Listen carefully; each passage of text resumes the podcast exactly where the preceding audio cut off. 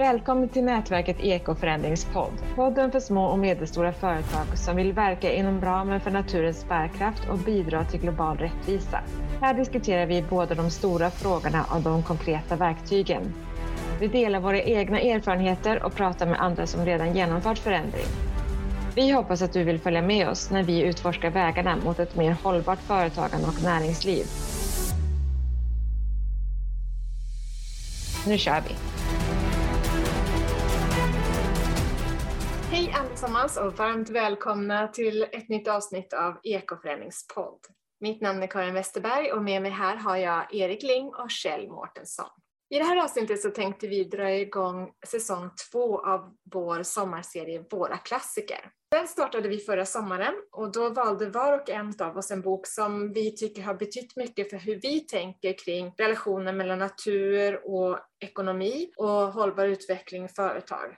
Den här sommaren tänkte vi ta chansen att fira ett gemensamt 20-årsjubileum och diskutera vår egen bok Mot ett hållbart energisystem, fyra förändringsmodeller, som vi skrev tillsammans 2002. Det forskningsprojekt som boken vilar på var första gången som vi tre arbetade i den här konstellationen och kan sägas vara startpunkten för det som nu är ekoförändring. I boken så diskuterar och resonerar vi kring omställningsprocessen mot ett mer hållbart energisystem i tre sydsvenska kommuner. Ängelholm, Laholm och Växjö.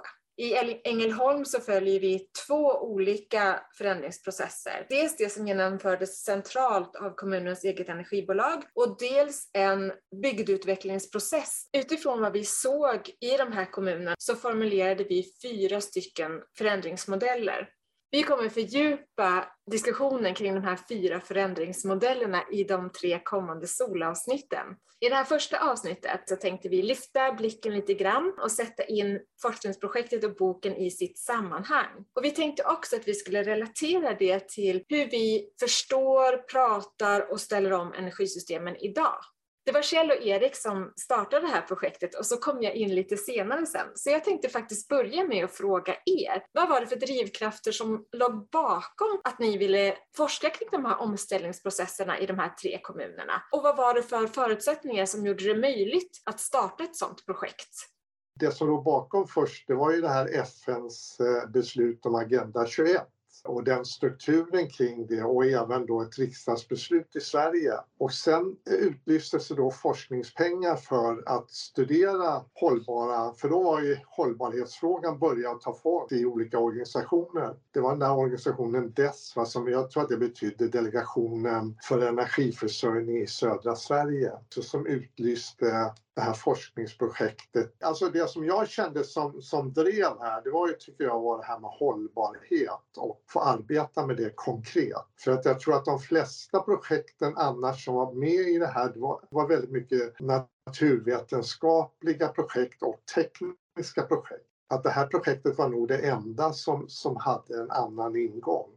Jag tänker också man, man kan gå bakåt ett steg till. Vi hade ju ett forskningsprojekt innan det här som, mm. som tittade på eh, förändringen i energisystemet mer på en nationell nivå. Och så tror jag att vi, om jag minns rätt, hade en vilja att titta på praktiska case och på den tiden var ju kommunerna väldigt drivande i omställningsarbetet och då passar ju den här utlysningen väldigt väl. Och vi var ju kopplade mot södra Sverige. Vi befann oss där helt enkelt. Mm. Vi ville liksom hitta praktiska case utifrån den forskning på lite högre abstraktionsnivå det var ju på det sättet också vi valde de kommunerna som, som du räknade upp Karin, eh, Växjö och Ängelholm och Laholm. För att när man ska göra sådana här studier så måste man ju studera sådana projekt där det verkligen har skett en förändring. Så det är en kvalitativ fallstudie på det sättet. Och vi valde ju, om jag minns rätt, kommunerna också utifrån att de var väldigt olika. Växjö mm. hade ju från politisk nivå sagt att man skulle så att säga leda omställningen kan man säga. Det var ett väldigt driv. Man ville ju vara ledande i Sverige och kanske till och med vidare än så. Ängelholm upplevde jag mer att de förändrades utifrån slags eh, marknadsförutsättningar. De såg att biobränsle var billigare helt enkelt och då ställde man om så på ett pragmatiskt sätt. Medan Laholm, de har väl ett energibolag men inte ett alls så kraftfullt och man var väl inte en så kraftfull kommun som Ängelholm och Växjö med muskler utan man jobbade ju mer med nätverksbyggande vad jag minns och det var ju jobba med att försöka ta fram vind, vindbruksplaner och sådana här saker. Kratta manegen på något sätt snarare än att kanske mm. vara aktör själv direkt. Och där, då tyckte vi väl att de här var så pass olika så de kunde spegla olika förändringsprocesser och att det var intressant utifrån det perspektivet. Vad skulle ni säga är den stora skillnaden mellan hur energisystemet diskuterades då och vilken energipolitisk drivkraft det finns idag? Och vad som har hänt däremellan? Vad säger du Erik? Enormt mycket tänker jag när jag tänker på det. Det första, som kanske inte är det största, men, men som har förändrats väldigt mycket, det är ju det att man har ju börjat problematisera biobränsle kan man säga. När vi höll på så var ju allt biobränsle väldigt bra då ur klimatsynpunkt. Mm. Nu differentierar man ju olika biobränslen mycket mer och, och till och med vissa biobränsle anses ju kanske tveksamma överhuvudtaget. Fokus har ju gått mot el mycket, mycket mer. El var ju inte en så stor fråga då. Då hade vi vattenkraft och kärnkraft och så fanns det ju värmekraftverk och lite vind på marginalen och det var väl ungefär den el som Sverige behövde. Och det, det var inte den stora frågan. Men nu är ju el lanseras ju som lösningen för omställningen av industrin, omställningen av transportsektorn. Och då är det ju ett ökande behov. Samtidigt kärnkraft har ju i varje fall börjat fasas ut. Sen på den tiden var ju kommunerna verkligen navet i den här förändringen när man satt på fjärrvärme, kraftvärmeverk, man handlade upp mycket tjänster och så. Nu uppfattar jag att kommunerna är ju inte de som driver det här alls på det sättet längre utan nu är det ju industrin skulle jag säga. Koldioxidfritt stål är ju en fråga, batteritillverkning, vi har serverhallar och sen har vi hela transportsektorn som driver ju på den tiden trodde man ju inte på elbilar egentligen. Nu är ju det alla större märken tänker sig väl att i princip gå över till eldrift på inte bara bilar utan även lastbilar. Slutligen har vi blivit än mer integrerade i någon typ av global marknad där vi på grund av problem med naturgas i Centraleuropa har all time high på en del elpriser här i Sverige. Det har ju gjort det väldigt annorlunda. Så det var väl de sakerna jag tänkte på. Klimatfrågan har ju drivit fram att allting ska lösas med elproduktion vilket ju har gjort att det har blivit en annan konflikt mellan, ja till exempel med vindkraftverken och så. Så nu börjar man att prata om också att man ska få viss ersättning eller en viss del av intäkterna ska stanna i kommunerna för att göra det lättare att få igång skapandet av vindparker. Därför jag hörde på radion faktiskt, det är rätt otroligt att man räknar med att man måste dubbla energiproduktionen i Sverige på relativt kort tid samtidigt som vi ska komma bort från det som bärs av fossila bränslen.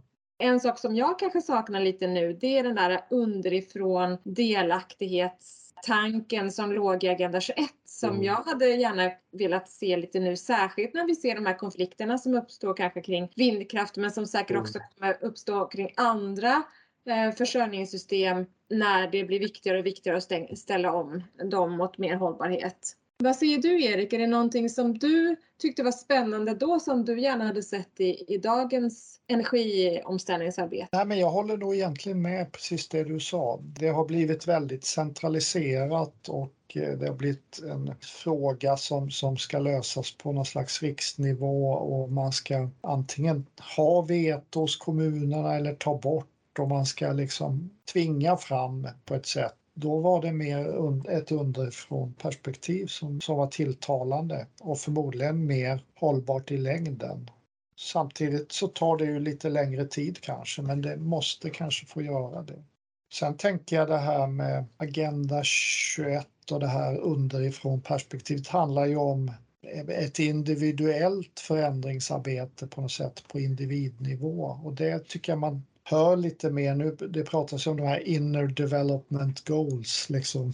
Du ska ha målsättningar liksom inom dig själv och det är ju intressant att det poppar upp för jag tänker det fanns ju med där i, i de här processerna att man var med i en förändringsprocess själv och, och jobbade fram där. Nu är det ju mer ja, storskaligt och mer centraliserat. Kanske av nödvändighet, det vet jag inte, men man saknar ju det. Det är ju ingen som pratar om det nu, tycker jag. Men är inte det också det här med att det blir den här globala marknaden mer och mer? Tidigare kunde vi ändå leva med våra system och nu är då Tyskland och Norge vi sammankopplade och Finland etc.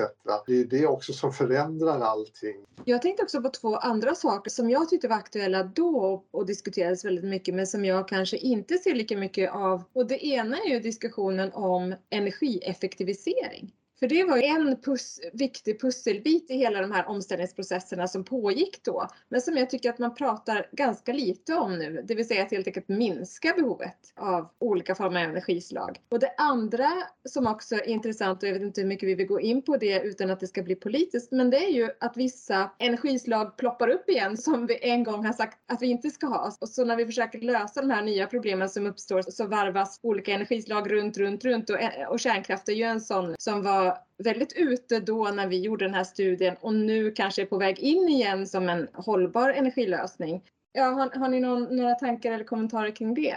När det gäller effektivisering så tror jag det är ganska enkelt. Det har ju varit enormt billigt med energi. Och jag tror att om vi håller kvar vid de här höga priserna på bränsle men även på el så kommer ju den frågan att bli ytterst aktuell igen. Men vi har ju haft en tioårsperiod där pengar har inte kostat något, el har nästan inte kostat något, olja har inte kostat något. Jag är ju marknadstroende brukar jag säga så att jag tror det har varit för billigt och det har gjort att fokus har gått åt andra håll. Sen det här med att man säger nej ända tills man säger ja igen, det är väl politik. Vi har ju ett ganska närliggande frågeställning kring NATO också som har varit nej, nej, nej, ja. Är man välvillig så säger man att man är pragmatisk och, och inser att omvärlden har förändrats. Eh, eh, vill man vara elak så säger man något annat. Det, det beror väl också på det politiska läget i Sverige. Alltså det är ingen riktigt säker majoritet. För om man säger Tyskland som är ju rätt så trängda nu, de har väl egentligen ändå hållit kvar vid det här med kärnkraften. Så jag tror en del frågor som ploppar upp här som jag tror har med det politiska läget i Sverige, att man övertrumfar varandra hela tiden. Samtidigt har väl Tyskland sagt att de ska öppna för kol här ett tag. Ja, så att jag menar, börjar det bli kallt i husen, det är ingen valvinnare. Energipolitiken är ju aldrig oavhängig av allt annat som händer såklart, precis som allt annat. Men vi har ju egentligen stått i en energikris länge och vi står i en stor global klimatkris. Så att på något sätt så Ja, det är intressant tycker jag hur de här besluten tas och vad som kommer upp på agendan och inte. För det är ju tecken på vilken krismedvetenhet vi har och vad vi vågar och inte vågar göra i de situationerna. Och den situationen kommer ju säkert bara bli mer och mer pressad, tänker jag i alla fall. Det var ju lite kul, jag har inte hört det själv men eh, jag tyckte jag läste att energiministern hade gått ut och sagt att bygg inte om uteplatsen i sommar, ni måste byta energisystem för villan. Det, det var länge sedan man hörde något sånt. Det är ju lite 70-talsvibbar eh, nästan, oljekrisen. Jag tänker på det här med energieffektivisering på hushållsnivå och eh, företagsnivå. Det har skett en enorm teknisk utveckling och konkurrens mellan företag som tillverkar värmepumpar till exempel. Så där har det skett en effektivisering och som fortsätter hela tiden där det finns en konkurrens mellan de här olika företagen. Jag tänkte vi skulle gå över lite till de här kommunerna och vi har redan berört det lite grann men jag tänker kanske att vi skulle kunna fördjupa den här diskussionen om vad var det för situation de här kommunerna stod i och vad var det för förändringsprocesser som vi följde i dem. Om vi börjar med Ängelholm, vad skulle ni säga präglade den kommunens situation då och vad var det för förändringsprocess som det satte igång? Ängelholm började med olja och sen gick över till flis och torv. Sen var det något man ville säkra energiproduktionen så man skrev något avtal med eh, naturgas. Och då blev man låst helt enkelt i ett icke sådär jättebra ekonomiskt förmånligt avtal under många år. Och där märkte man ju också att den här förvaltarkulturen var ju väldigt stark i Ängelholm. Jag uppfattar att, att Ängelholm hade väl ingen vision eller driv kring de här frågorna mer än att man följde marknaden och såg att biobränsle i det här fallet var konkurrenskraftigt och då försökte man öka användningen av det. Och sen var man ju som sagt var bunden till avtal. Utöver att man liksom följde prisutvecklingen på bränsle så tyckte inte jag att det, det fanns någon drivkraft på det sättet utan man, man följde utvecklingen och, och höjde man skatterna på något så försökte man liksom balansera det genom att öka något annat och så vidare. Jag uppfattar ganska mycket den processen som att man hade den här förvaltande rollen och så försökte man efter bästa förmåga förvalta de resurserna man hade. Och förändringsprocessen gick ut på det att hela tiden möta nya utmaningar med målet att behålla någonting stabilt och behålla en god service till kommuninvånarna på ett stabilt sätt och att man gjorde det på väldigt noggranna kalkyler och planer och på så sätt så mötte man de här förändringsbehoven. Jag tänker att för mig i alla fall så framstår kanske Växjö som den absoluta motsatsen till Ängelholm. Även om de egentligen kanske började i samma behov av att ställa om på grund av oljekrisen och ökande priser och så. Hur ser ni på Växjö? Jag upplever ju att precis att det var en drivkraft från politik och ner, men det var ju, vet inte, man skulle nästan kunna beskriva det som varumärkesbyggande. Man, man mm. byggde ju ett varumärke kring Växjö som den här kommunen som, som skulle bli fossilfri och man skulle öka byggandet i trä och så vidare. Jag upplever att det var en del av att utveckla varumärket Växjö så det var en väldigt medveten satsning och man hade ju en, en klar vision och var villig att så att säga investera i den.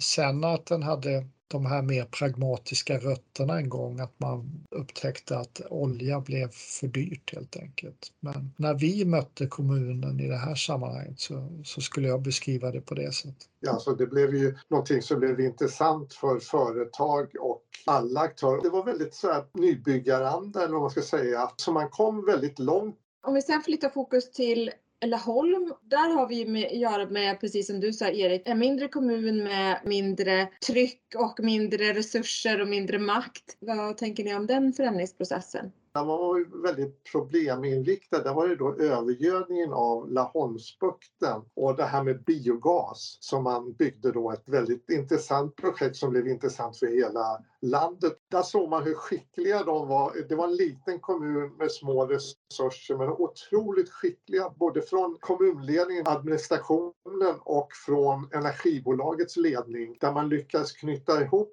då ett bostadsområde och själva den här byggprocessen och lantbrukare och transportföretag. Då skulle man ta gödsel från djuren och även slakteriavfall och ha det som skulle bilda då biogas. Och sen skulle det transporteras ut igen till lantbruket för då blev det i själva verket ett väldigt bra gödselmedel. Så det, det upplevde jag som väldigt sprudlande, både när det gäller den här biogasen och när det gällde vindkraften som väldigt tidigt blev utbyggt i Laholm. Jag tycker du beskriver det väl. Man rättar munnen efter matsäcken. Man har inte så mycket resurser så man jobbar ju mer som någon slags facilitator. Man försökte underlätta tillståndsprocesserna vet jag kring vindkraft, utpeka områden och försöka intressera investerare och sen även skapa de här mötesplatserna har man inte så stora resurser så får man jobba på det sättet. Mm. Då, vi upplevde ju att de var framgångsrika på det. Och där var ju också energibolagets chef var ju otroligt drivande och väldigt sprudlande och var ju också en populär föredragshållare på olika ställen i olika mm. Sammanhang. Vi skulle prata lite om, om Hjärnarp då som var mm. en ganska annorlunda process därför att där var det ju ett antal lokala företag och en, ett antal människor som bodde i den här byn som hade gått ihop och skapat en bygdutvecklingsgrupp tillsammans med kommunens bygdutvecklare och där hade det här med energiförsörjningen i den här byn kommit upp därför att det var många som bodde där som hade egna villor och de villorna var eldade med olja och det var både dyrt och också ganska tungrott. Många tyckte att det var jobbigt att hålla på med sin energiförsörjning. Och så fanns det ett antal företag också som också ville se över och hitta mer hållbara sätt att få sin energiförsörjning eftersom hållbarhetsfrågorna hade börjat komma upp då det ställdes krav på att man kanske också var mer miljövänlig än man behövt tidigare. Och där var det ju mer utifrån det här lokala behovet att hitta en ny energilösning som vi också kom in som processledare i den processen där vi träffade de här olika aktörerna och diskuterade oss till sist fram till en möjlig lokal energilösning med ett lokalt värmeverk som sen också andra intressenter kom in och, och gjorde kalkyler på och visade att det skulle kunna vara lönsamt då. Men det är ett mer Agenda 21 sätt att agera på i att hitta lösningsförslag. Det här att man helt enkelt går ihop lokalt och ser vilka problem har vi och kan vi gemensamt lösa de problemen. Vad är era minnen från Hjärna? En sak som jag också kommer ihåg som var väldigt slående det var från de första mötena kom det kanske väldigt få personer och sen ökade det. Det blev, ja, det blev ordentliga möten och ibland så samlades man runt planeringskartan som man satt runt om den så man hade en konkret modell också och kunde diskutera runt. Och då ser man ju också hur, hur effektivt det är när man kan konkretisera ett projekt på det sättet sådana processer kräver ju dels ett väldigt stort engagemang lokalt och att de som deltar är villiga att lägga till tid och egna resurser. Men också att det måste finnas en form av öppenhet att stiga ut ur sina egna roller och mötas och verkligen kunna diskutera utifrån allas förutsättningar. För det som är bra för ett enskilt företag kanske inte fungerar i samhället i stort. Men då att få ha den öppenheten, det tyckte jag var fantastiskt att se att alla aktörer kom in med en så stor villighet att mm. lyssna på varandra och ta till sig varandras förslag och försöka hitta någonting som kunde passa alla aktörer, inte bara mig själv och lösa mitt eget problem. Det är kanske det som gör att jag känner mig väldigt entusiastisk för den typen av deltagande processer. Att det skapas så mycket kraft i dem när man väl kommer samman och pratar om gemensamma problem. Där märks det extra mycket just när det gäller hjärnan, det är det att när man har ett sånt här forskningsprojekt så tar pengarna slut, det är, tiden är bestämd så att säga. Sen försvinner man istället för att det var krav på i projektet att man skulle genomföra förändringen också. Det hade verkligen varit intressant att fortsätta där. Den kraften som fanns i det, för jag vet inte om det finns den typen av projekt idag. När vi studerade de här tre kommunerna och de här fyra förändringsprocesserna då som vi följde och när vi jämförde det också med andra studier av lyckade förändrings processer och omställningsprocesser mot hållbarhet så såg vi att de flesta av de processerna formades kring tre stycken delprocesser som vi kallade för problemförståelse, mobilisering och kommunikation. Där vi såg att de här aktörerna som deltog i den här i olika faser och olika tider under förändringsprocessen funderade på vad det var för problem de egentligen höll på att lösa, mobiliserade intressenter, krafter, resurser och också var tvungna att kommunicera då vad som höll på att ske både inåt och utåt i, i de här grupperna som arbetade. Skulle ni vilja utveckla lite de där tre delprocesserna, vad de står för och hur ni ser på hur förändringsprocesser drivs genom problemförståelse, mobilisering och kommunikation? Jag har väl allt mer sett det verkligen som delprocesser. De är sammanlänkade väldigt mycket och de så att säga så under gång så påverkar ju mobiliseringsarbetet hur man formulerar problemet och även kommunikationen och tvärtom. Men någonstans så, så måste man ju förstå vad man gör och vad är det vi vill någonstans. Och till den måste man ju koppla olika resurser som vi har pratat om lite olika saker. Det, det kan ju vara politik, tid, människors engagemang men även också makt och, och pengar såklart. Och sen den andra sista delen handlar ju om att förklara vad det är man håller på med och varför. Så jag ser väl det här som väldigt sammanlänkat och att det här är saker som förändras under gång. Det var som ni sa att i Järna, först kom det några få, då hade väl de en idé om vad det här var. Sen kom mer folk och sen konkretiserades det och sen kanske man förstod möjligheten eller problemet på ett nytt sätt. Jag håller med. Jag tycker det var fint sagt det här du sa att de föder och förändrar varandra och eh, att det utvecklas. Vi har sett att de föds fram. Jag tänkte jag skulle bara avsluta med att den här boken publicerades 2002. Projektet som boken bygger på startade tidigare än så. Nu ska vi läsa om den här boken i sommar. Vad är lockande i den tanken att gå tillbaka till vem man var, hur man tänkte och hur vi jobbade tillsammans för så länge sedan och var kanske lite skräckblandad förtjusning. Vad tycker du är lockande Kjell? Jag tycker de här fallen är intressanta och också de här begreppen och de här förändringsmodellerna. Så de tycker jag känner jag att man skulle kunna sätta in i ett nytt sammanhang. Hur skulle det här funka om man nu tittar på vad, vad är det för andra typer av förhållningssätt som man skulle kunna ha. Så jag tycker att, att det mycket väl kan ligga till grund för fortsättning. Vad säger du Erik? Ja, jag tycker det var ett väldigt kul projekt och kul tid och kanske man kan få lite av den energin ifrån att läsa det igen. Det ser jag fram emot. Sen är man ju alltid lite orolig att det ska vara daterat. Men ni verkar ju tycka att delar håller fortfarande. Så jag hoppas också på det. För egen del så tycker jag att det är lite spännande att jag nu själv är företagare. Det var jag inte när jag skrev den här boken tillsammans med er. Det ska bli riktigt intressant tycker jag att kanske sätta på sig sina företagsglasögon och läsa och fundera på, skulle jag kunna använda de här äh, förändringsprocesserna i mitt eget företag? Håller det om man skulle sätta det i, sitt, i sin egen praktik? Men då tackar jag så jättemycket både för er diskussion här och för alla som har lyssnat och så bjuder jag härmed också in till vårt jubileumsfirande med våra tre stycken soloepisoder här under sommaren. Och vill du själv ta en titt på boken och kanske läsa tillsammans med oss så finns den att hämta i två versioner från vår hemsida www.ekoförandring.se där hittar du en fullversion av eh, boken, men också en lite kortare populärvetenskaplig version som kanske kan vara trevlig att läsa under sommaren. Ha det så bra! Tack så mycket för idag! Tack, tack! Tack! Tack för att du var med oss idag. Vi hoppas att vårt samtal har gett dig något nytt att tänka på eller något nytt att pröva. Du hittar en sammanfattning av avsnittet och en lista över referenser på vår hemsida www.ekoförandring.se där hittar du också poddens tidigare avsnitt och mer från oss i nätverket Ekoförändring. Vi publicerar ett nytt avsnitt av podden sista fredagen varje månad. Varmt välkommen då! Och till dess, låt oss gå ut och förändra.